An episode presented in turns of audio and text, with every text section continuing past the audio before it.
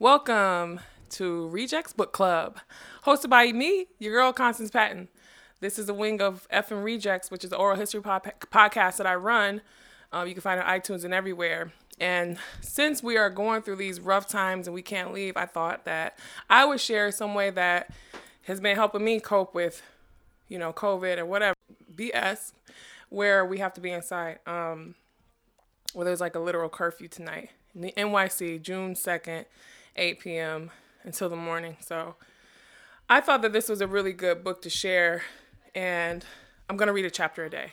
So tell a friend, tell somebody it's, it's child friendly. I'm going to start with Animal Farm, and then I'll get into some other books. Some friends might help me. But I thought that this was super appropriate, and like I said, um, it's all age friendly. So please enjoy. Tell a friend, let me read you a story. Also, yeah, before I start, I'm gonna start right now. I'm gonna put it up on my podcast, effing rejects, S F asterisk C K I N G rejects, um, on iTunes, uh, Spotify, Anchor, FM, wherever you get your podcast. You can find it there. You can stream it, and I'll do an episode a day, like I just said, like 50 times. But I miss you guys, and I love you. Thanks for joining me. Rejects Book Club, Episode One, Animal Farm, by George Orwell. Chapter 1 Mr. Jones of the Manor Farm had locked the hen house for the night, but was too drunk to remember to shut the pop holes. With the ring of light from his lantern dancing from side to side, he lurched across the yard, kicked off his boots at the door, drew himself a last glass of beer from the barrel in the scullery, and made his way up to bed, where Mrs. Jones was already snoring. As soon as the light in the bedroom went out, there was a stirring and a fluttering all through the farm buildings. Word had gone round during the day that old Major, the prize middle white boar, had had a strange dream on the previous night and wished to communicate it to the other animals. It had been agreed that they should all meet in the big barn as soon as Mrs. Mr. Jones was safely out of the way. Old Major, so he was always called, though the name under which he had been exhibited was Willingdon Beauty, was so highly regarded on the farm that everyone was quite ready to lose an hour's sleep in order to hear what he had to say. At one end of the big barn, on a sort of raised platform, Major was already ensconced on his bed of straw, under an old lantern which hung from a beam. He was twelve years old and had grown rather stout, but he was still a majestic looking pig with a wise and benevolent appearance, in spite of the fact that his tushes had never been cut. Before long, the other animals began to arrive and make themselves comfortable after their different fashions. First came the three dogs Bluebell, Jessie, and Pincher, and then the pigs, who settled down in the straw immediately in front of the platform. The hens perched themselves on the window sills. The pigeons fluttered up into the rafters. The sheep and cows lay down behind the pigs and began to chew the cud. The two cart horses, Boxer and Clover, came in together, walking very slowly and settling down their vast hairy hoofs with great care, lest there should be some small animal concealed in the straw. Clover was a stout motherly mare approaching middle life, who had never quite got her figure back after her fourth fall. Boxer was an enormous beast, nearly 18 hands high, and as strong as any two ordinary horses put together. A white stripe down his nose gave him somewhat stupid appearance, and in fact, he was not of first rate intelligence. But he was universally respected for his steadiness of character and tremendous power of work. After the horses came Muriel, the old goat, and Benjamin the donkey. Benjamin was the oldest animal on the farm and the worst tempered. He seldom talked, and when he did, it was usually to make some cynical remark, for instance. He would say that God had given him a tail to keep the flies off, and that he would sooner have had no tail and no flies. Along, along among animals on the farm, he never laughed. If anyone asked why, he would say that he saw nothing to laugh at. Nevertheless, without openly admitting it, he was devout, devoted to Boxer. The two of them usually spent their Sundays together in the small paddock behind the orchard, grazing side by side and never speaking. The two horses had just lain down when a brood of ducklings, which had lost their mother, filed into the barn, cheeping feebly and wandering from side to side to find some place where they would not be trodden on. Clover made a sort of wall round them with her great foreleg, and the ducklings nestled down in it and promptly fell asleep. At the last moment, Molly, the foolish, pretty white mare who drew Mr. Jones's trap, came mincing daintily in, chewing a lump of sugar. She took a place near the front and began flirting her white mane, hoping to draw attention to the red ribbons that was plaited with. Last of all came the cat, who looked around, as usual, for the warmest place, and finally squeezed herself in between Boxer and Clover. There she purred contentedly throughout Major's speech without listening to a word of what he was saying.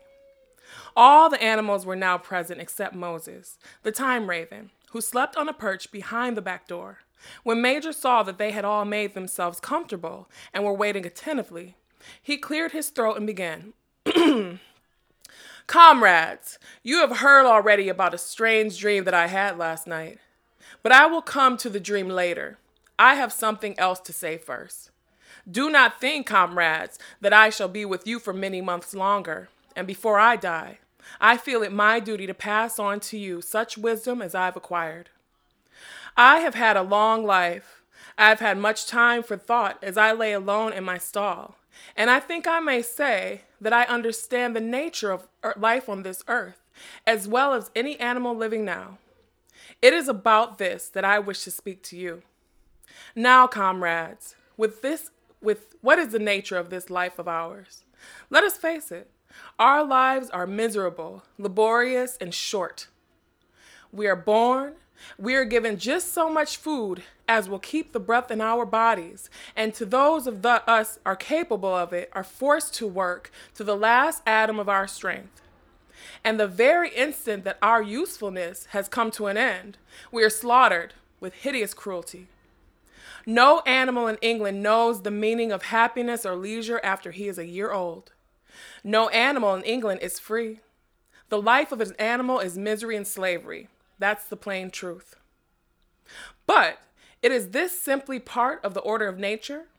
Is it because this land of ours is so poor that it cannot afford a decent life to those who dwell upon it? No, comrades, a thousand times no. The soil of England, England is fertile. Its climate is good. It is capable of affording food in abundance to an enormously greater number of animals than now inhabit it. This single farm of ours would support a dozen horses, 20 cows, hundreds of sheep, and all of them living in a comfort and dignity that are now almost beyond our imagination. Why then do we continue in this miserable condition?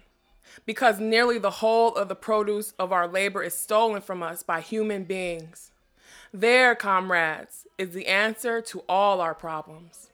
It is summed up in a single word man. Man is the only real enemy we have. Remove man from this scene, and the root cause of hunger and overwork is abolished forever. Man is the only creature that consumes without producing. He does not give milk, he does not lay eggs. He's too weak to pull the plow. He cannot run fast enough to catch rabbits. Yet, he is Lord of all the animals. He sets them to work.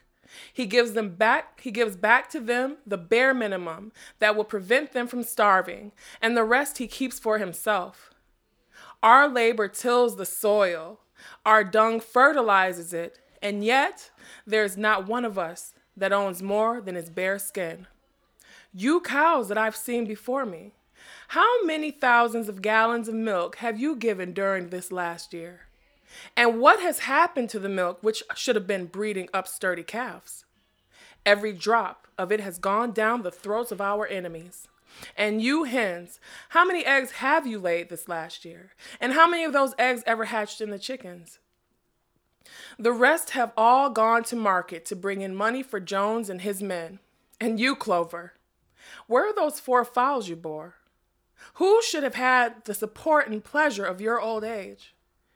Each was sold at a year each was sold at a year old. You will never see them again.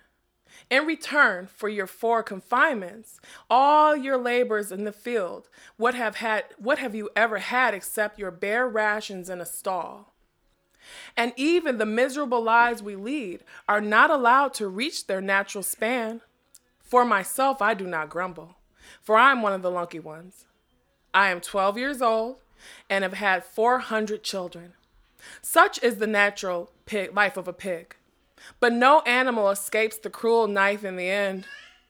You young pork porkers who are sitting in front of me, every one of you will scream your lives out at the block within a year. To that horror we must all come cows, pigs, hens, sheep, everyone. Even the horses and the dogs have no better fate. You, boxer, the very day that those great muscles of yours lose their power, Jones will sell you to the knacker, who will cut your throat and boil you down for the foxhounds. As for the dogs, when they grow old and toothless, Jones ties a brick around their necks and drowns them in the nearest pond.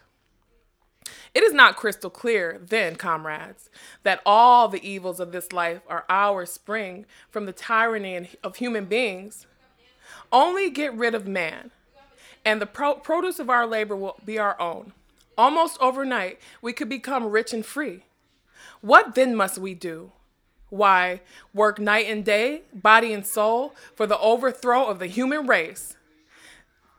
That is my message to you, comrades. Rebellion, I do not know that rebellion will come. It might be in a week or in a hundred years, but I do know, as surely as I see the straw beneath my feet, that sooner or later justice will be done. Fix your eyes on that, comrades. Thought out the short remainder of your lives, throughout the short remainder of your lives. And above all, pass on this message of mine to those who come after you, so that future generations shall carry on the struggle until it is victorious. And remember, comrades, your resolution must never falter. No argument must lead you astray. Never listen when they tell you that man and the animals have a common interest. That is the prosperity of one, is the prosperity of the others. It's all lies. Man serves the pro- interest of no creature except himself. And among us, animals let there be a perfect unity, perfect comradeship in the struggle. All men are enemies, all animals are comrades. At this moment, there was a tremendous uproar. While Major was speaking, four large rats had crept out of their holes and were sitting in the hind- on their hindquarters, listening to him. The dogs had suddenly caught sight of them, and it was only by a swift dash for their holes that the rat saved their lives. Major raised his trotter for silence. Comrades, he said, here is a point that must be settled. The wild creatures, such as rats and rabbits, are they our friends or our enemies? Let's put it to a vote. I propose this question to the meeting Are rats comrades? The vote was taken at once, and it was agreed by an overwhelming majority that rats were comrades. There were only four dissent- dissidents the three dogs and the cat, who was afterwards discovered to have voted on both sides. Major continued I have little more to say. I merely repeat remember always your duty of enmity towards man in all his ways. Whatever goes upon two legs is an enemy. Whatever goes upon four legs or has wings is a friend. And remember also that in fighting against man, we must not come to resemble him. Even when you have conquered him, do not adopt his vices. No animal must ever think no animal must ever live in a house or sleep in a bed, or wear clothes, or drink alcohol, or smoke tobacco, or touch money, or engage in trade. All the habits of man are evil. And above all, no animal must ever tyrannize over his own kind. Weak or strong, clever or simple, we are all brothers. No animal must ever kill any other animal. All animals are equal. And now, comrades, I will tell you about my dream of last night. I cannot describe that dream to you. It was a dream of the earth as it will be when man has vanished. But it reminded me of something that I had long forgotten. Many years ago, when I was a little pig, my mother and the other sows used to sing an old song which they knew only the tune and the first three words. I had known that tune in my infancy. but it had long since passed out of my mind. Last night, however, it came back to me in a dream. And what's more, the words of the song also came back. I'm certain, which were sung by the animals of long ago, and have not been lost to the memory of gen- generations. I will sing that song to you now, comrades. I'm an old I'm old and my voice is hoarse. But when I've taught you my tune, you can sing it for, to better yourselves. It's called Beast of England. Old Major cleared his throat and began to sing.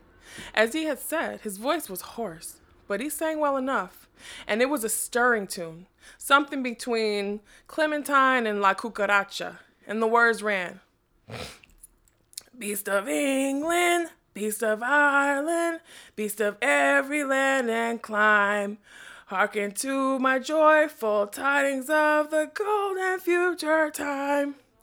Soon or late the day is coming, tyrant man shall be overthrown, and the fruitful fields of English shall be trod by beach alone.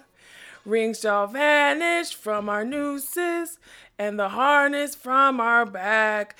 Bitten spurs shall rust forever, cruel wicks no more shall crack. Riches more than Mine can picture wheat and barley, oats and hay, clover, beans, and mangel-wurzels shall be ours upon that day. Bright will shine the fields of England, pure shall its water be.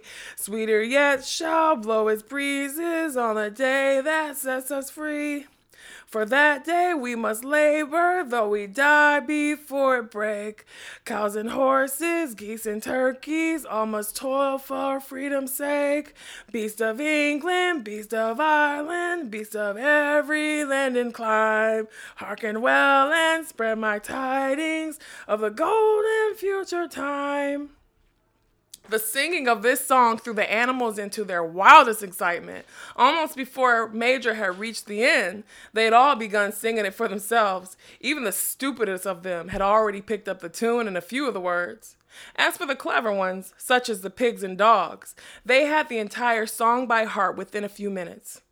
And then, after a few preliminary tries, the whole farm burst out in the Beast of England in tremendous unison. The cows lowed it, the dogs whined it, the sheep bleated it, the horse whinnied it, the ducks quacked it. They were so delighted with the song that they sang it right through five times in succession and might have continued singing it all night if they had not been interrupted. Unfortunately, the uproar awoke Mr. Jones, who sprang out of bed, making sure that there was a fox in the yard. He seized the gun which had always stood in the corner of his bedroom and let fly a charge of number six shot into the dark. The pellets buried themselves in the wall of the barn, and the meeting broke up hurriedly. Everyone fled to his own sleeping place. The birds jumped into their, pe- their perches, the animals settled down in the straw, and the whole farm was asleep in one moment. See you tomorrow.